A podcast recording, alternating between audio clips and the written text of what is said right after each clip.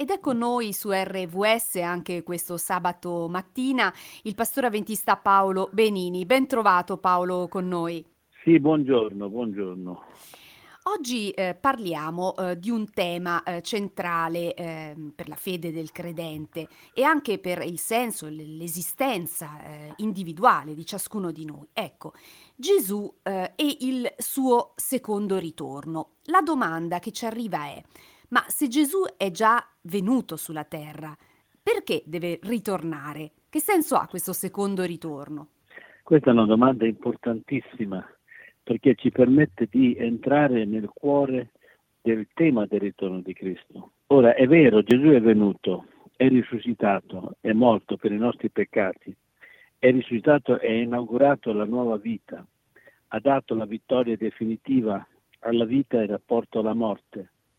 Però il male continua a esserci, la sofferenza, la malattia continuano a esserci, la povertà, l'ingiustizia continuano a esserci, la morte è sempre là in agguato e non solo, pensiamo al degrado dell'ambiente che determinerà, se non ci sarà una, una presa di coscienza generale di tutti gli abitanti di questo nostro pianeta, determinerà una crisi esistenziale, una crisi della vita tremenda, non soltanto della vita degli uomini, ma della vita di tutti.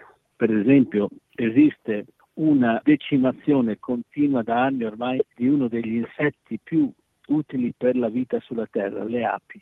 Albert Einstein disse: quando l'uomo sarà in grado di distruggere le api, avrà cominciato a distruggere la propria sopravvivenza. Oggi le api stanno soffrendo tremendamente, stiamo assistendo a una decimazione vera e propria di questo utilissimo insetto che eh, collabora, contribuisce alla riproduzione delle forme, di varie forme di nutrizione. Eh, senza le api non ci sarebbe l'impollinazione di tanti fiori e non ci sarebbero i, i successivi frutti. E senza i frutti, ma non solo i frutti delle piante, ma anche i frutti delle, per esempio, i girasoli. Senza le api non ci sarebbe il seme di girasole e, e di tante verdure, la stessa cosa, del fieno che serve per alimentare le mucche per avere da essi il latte. Chiaro, quindi eh, ancora sussiste una situazione di estremo degrado, degenerazione di, questa, di questo pianeta, per cui il secondo ritorno di Gesù ha, avrà una funzione, diciamo, di eh, restaurazione, anzi di rinnovamento totale. Cioè Gesù è venuto, ha fatto tutto, ma rimane ancora molto da fare e ne ho elencati soltanto alcuni, per non parlare di altri problemi come la crisi della famiglia, la crisi della persona. Verrà perché proprio c'è, c'è da completare l'opera che ha fatto, e questo, completa, questo completamento dell'opera che lui ha iniziato è indicato in vari testi biblici. Uno dei riti centrali della fede cristiana è l'Eucaristia, la Santa Cena per noi evangelici, eh, l'Eucaristia per i cattolici e gli ortodossi. E c'è un testo nell'Epistola di Paolo ai Corinzi, quando lui dà istruzioni circa la, la, la Santa Cena, l'Eucaristia. Dice: ogni volta che mangiate questo pane e bevete questo calice, annunciate la morte del Signore finché Egli venga. Alcune traduzioni dicono finché Egli torni. Per cui questo che è il rito centrale, il più vissuto dai cristiani. Il battesimo si vive una volta, questo diversi cristiani lo, lo vivono tutti i giorni, o si vive tutte le settimane, o come in altri ambiti ogni mese, ogni due mesi, ogni tre mesi. Questo rito centrale, che è il, il rito della memoria per eccellenza di quello che Gesù ha fatto, parte da quello che Gesù ha fatto e ci proietta in quello che Egli dovrà fare, dovrà ritornare. Per cui il ritorno di Cristo è centrale nel piano di Dio per salvare gli uomini. La Bibbia dice che quando Gesù ritornerà non ci sarà più il dolore, non ci sarà più la sofferenza, non ci sarà più la morte. E possiamo quindi eh, dire che questo è davvero il nocciolo della fede cristiana, la fede eh, in eh, un piano futuro in cui appunto non esisterà più la sofferenza, la morte, il dolore, tutto quello che purtroppo ci affligge. Continueremo a parlarne fra poco. il secondo ritorno di Cristo. Perché c'è bisogno che Gesù ritorni? Eh, di questo stiamo parlando insieme al pastore Paolo Benini. Possiamo dire, Paolo, quindi, che questo è davvero il centro della fede del credente? La fede cristiana si costruisce su una promessa e una speranza eterna. Si realizzerà con la fine definitiva del male e dell'ingiustizia, per dare avvio a un nuovo mondo, a un nuovo cielo e una nuova terra, dicono le scritture, nei quali abiti la giustizia, dice l'Apostolo Pietro. E quando avverrà questa seconda venuta? Cosa possiamo dire a, a tal proposito? A questa domanda dei credenti, dei pastori, dei capi di religione hanno cercato di dare delle risposte, ma si sono sempre sbagliati, anche perché non è stato dato ad ognuno, a nessuno di saperlo. Però la scrittura ci dà delle indicazioni e ci mostra che stiamo in cammino verso quell'evento. Quanto avverrà speriamo più presto, ma, ma stabilire una data non è assolutamente ammissibile, perché ce ne sono state tante di date stabilite nel corso dei secoli del cristianesimo e sono state tutte date che sono state contraddette dagli eventi. E nel frattempo, quindi, eh, possiamo dire che eh, l'atteggiamento eh, da assumere è quello di un'attesa, di un'attesa eh, piena di, di fiducia, piena di speranza, che confida eh, in questa promessa, in una promessa che eh, per il credente è eh, una certezza. Ho accennato a fatti che sono fatti oggettivi e generali.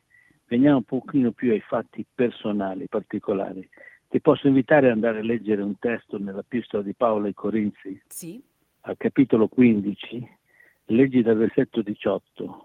Scusa, leggi dal versetto precedente, leggi certo. dal versetto precedente. E se Cristo non è risuscitato, la vostra fede è un'illusione e voi siete ancora nei vostri peccati. E anche i credenti in Cristo, che sono morti, sono perduti. Ma se abbiamo sperato in Cristo solamente per questa vita, noi siamo i più infelici di tutti gli uomini.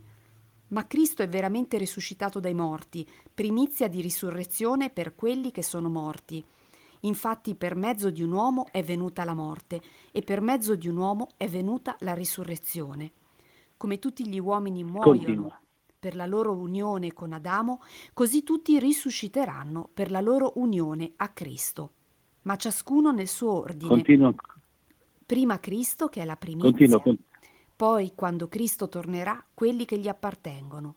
Poi Cristo distruggerà ogni dominio, autorità e potenza e consegnerà il regno a Dio Padre, e allora sarà la fine.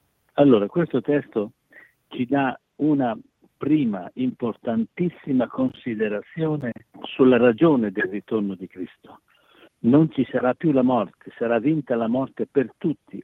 Non è soltanto un'attesa, una promessa, diventerà realtà. Ora, per sempre, da sempre gli uomini hanno cercato di vincere la morte. Eh, ogni tanto salta fuori qualcuno che si propone come colui che ha l'elisir di vita eterna. In questo testo che abbiamo letto si parla davvero uh, della vera vita eterna. Qui abbiamo un testo che dice: come Cristo primizia è risorto dai morti, così anche quelli che sono di Cristo risusciteranno alla sua venuta, cioè il ritorno di cui stiamo parlando. Quando ritornerà sarà tolta definitivamente la presenza della morte. Ne, nello stesso capitolo, nei versetti quasi alla fine, dice che quando Cristo tornerà, quello che adesso è corruttibile, quindi che si, si corrompe, invecchia e muore, quello che è mortale diventerà incorruttibile e immortale. Cioè acquisiremo una natura completamente diversa. Una natura quindi completamente diversa, rinnovata, una vita eterna. È questa la straordinaria, beata, come si dice, speranza che eh, attende eh, i credenti. E eh, dopo un po' di musica mh, ritorneremo su eh, i passi, eh, i versetti biblici in cui è annunciato questo futuro che ci attende. Ma come avverrà eh, la seconda venuta di Cristo eh, su questa terra? E come si ricollega la seconda venuta alla prima venuta e al tema anche della salvezza? Lo chiediamo a, al pastore Paolo Benini. Siccome l'opera di Cristo, la sua prima venuta, è un'opera di salvezza, egli è venuto per portare la salvezza, ma questa salvezza ancora non si è realizzata, perché cioè, si è realizzata per fede, nella fede. C'è chi pensa che al momento della morte si passa già alla vita eterna. Questo lo, lo si dice, lo si pensa, lo pensano in tanti, ma la scrittura non insegna questo. La scrittura insegna che ci sarà il ritorno di Cristo. E vorrei invitarti adesso a un altro testo, sì. In Prima Tessalonicesi capitolo quattro dal tredici al diciotto, dove c'è una chiara affermazione di quello che avverrà e come avverrà il ritorno di Cristo. Fratelli, voglio che siate ben istruiti su ciò che riguarda i morti. Non dovete continuare a essere tristi come gli altri, come quelli che non hanno nessuna speranza. Noi crediamo che Gesù è morto e poi è risuscitato. Allo stesso modo crediamo che Dio riporterà alla vita insieme con Gesù quelli che sono morti credendo in Lui. Come ci ha insegnato il Signore, io vi dico questo. Noi che siamo vivi e che saremo ancora in vita quando verrà il Signore, non avremo alcun vantaggio su quelli che saranno già morti. Infatti in quel giorno sentiremo un ordine, la voce dell'arcangelo e il suono della tromba di Dio. Il Signore scenderà dal cielo e allora quelli che sono morti, credendo in Lui, risorgeranno per primi. Noi che saremo ancora vivi saremo portati in alto tra le nubi insieme con loro per incontrare il Signore e da quel momento saremo sempre con il Signore. Dunque consolatevi a vicenda con questi insegnamenti. Ecco, questo testo completa il discorso sulla morte che abbiamo letto nella prima epistola di Corinzi, che eh, tutti sono morti, tutti moriamo e tutti risorgeremo, ma ciascuno è proprio ordine. Gesù Cristo è stato il primo e poi gli altri al suo ritorno. Qui ci spiega meglio quello che avverrà, e avverrà qualcosa in cui, dice il testo, non ci sarà vantaggio né di chi è morto né di chi non è morto, perché tutti i morti che risorgeranno e i viventi che saranno resi tali da poter avere, saranno resi da mortali a immortali, quindi accederanno direttamente alla vita eterna, tutti assieme saremo col Signore, dice questo testo. Alla fine dice: consolatevi gli uni gli altri con queste parole. E questo è un fatto assolutamente importante da sottolineare, perché, come dicevo prima di leggere questo testo, il problema della morte è un problema che interessa tutti, tutti, tutti. Io fino all'età di diciassette anni sapevo della morte perché se ne parlava, ma non avevo mai visto ancora un morto. Poi è morto mio nonno, e lì ho cominciato a, a capire che c'è qualcosa, l'ho visto morire, l'ho visto morto. Ecco lì, poi tutto dopo cambia tutto, finisce tutto, non c'è più nulla. Il ritorno di Cristo è un momento fondamentale per la salvezza. Così come la sua morte sulla croce ha compiuto un qualcosa, e ti invito adesso, intanto che vado avanti col pensiero, ad andare in, in, nell'epistola di Paolo agli Ebrei, al capitolo nove, versetti ventisette e ventotto. Ecco, il ritorno di Cristo sarà l'evento che renderà efficaci ed effettivi gli effetti della sua prima venuta e della sua morte sulla croce. Leggiamolo. Tutti gli uomini sono destinati a morire una volta sola e poi sono giudicati da Dio. Così anche Cristo si è offerto in sacrificio una volta per sempre, per prendere su di sé i peccati degli uomini. Verrà anche una seconda volta, non più per eliminare i peccati, ma per dare la salvezza a quelli che lo aspettano.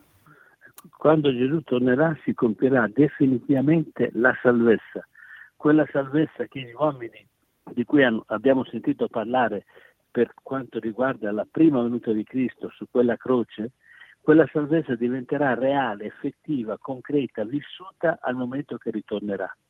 Perché la salvezza implica fine del male totalmente, fine della, della sofferenza, della malattia, della morte, e questo si realizzerà quando Gesù ritornerà. Ma non c'è soltanto questo.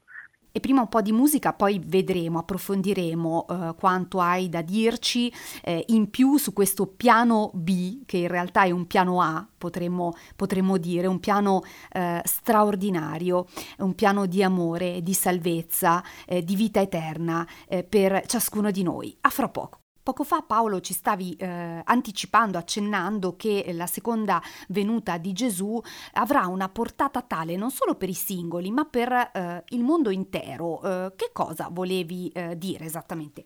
Non è soltanto un evento che riguarda i singoli individualmente, ciascuno di loro, è qualcosa di più ampio.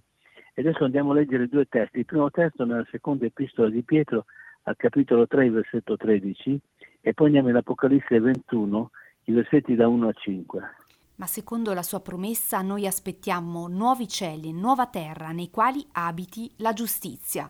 Quindi sarà un evento che non rivolgerà, non, non interessa soltanto i singoli, ma interesserà l'in, l'intero mondo, l'intero universo, direi.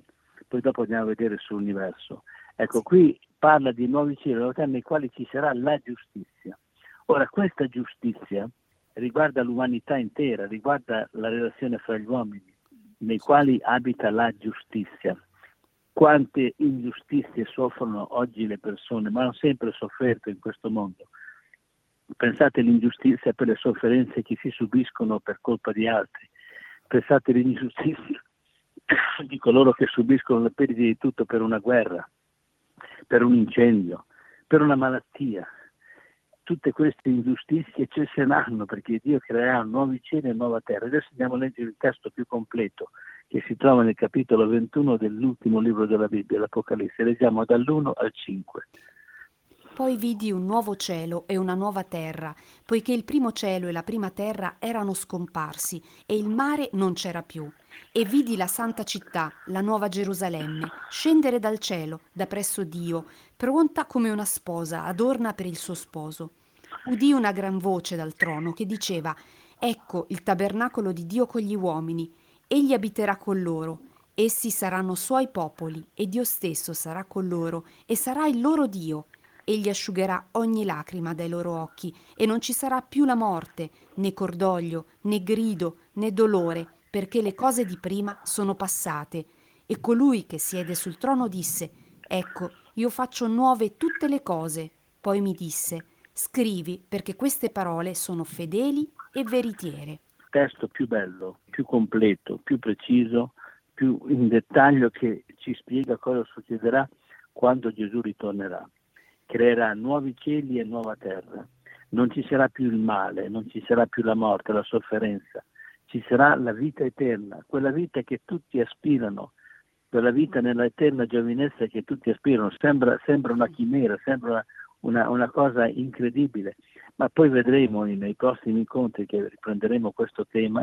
Dovremo vedere un pochino come questo avverrà in rapporto a come è venuto la prima volta e poi dare una risposta generica, non precisa, di quando, la tua domanda che hai, hai espresso all'inizio. A proposito allora di domande eh, finali, qual è il messaggio che possiamo lasciare a chi ci ascolta oggi? Il ritorno di Cristo sarà il completamento definitivo, totale, dettagliato dell'opera della salvezza che ha cominciato con la sua prima venuta. Abbiamo sentito parlare di queste guerre che succedono in varie parti del mondo. Tutto questo ha portato dolore, distacchi. Ho visto a margine di una guerra tremenda eh, persone piangere perché hanno perso il marito, chi la moglie, chi i figli, chi i genitori. Tutto questo non esisterà più. Sarà veramente quello che gli uomini sognano, che hanno sempre sperato, il Signore lo realizzerà. A questo punto è necessario avere dei punti di riferimento chiari per essere sicuri che tornerà. Perché io adesso vi ho detto qualcosa che è scritto, ma come possiamo essere certi che lui ritornerà? Questo sarà oggetto della prossima conversazione. Grazie Paolo, grazie davvero per averci anche eh, segnalato eh, nella Bibbia dove eh, è eh, annunciata questa, questo secondo avvento di Gesù, e approfondiremo senz'altro questo tema che poi è centrale della fede del credente, del cristiano. Grazie di nuovo e buona continuazione di giornata. Saluti a tutti.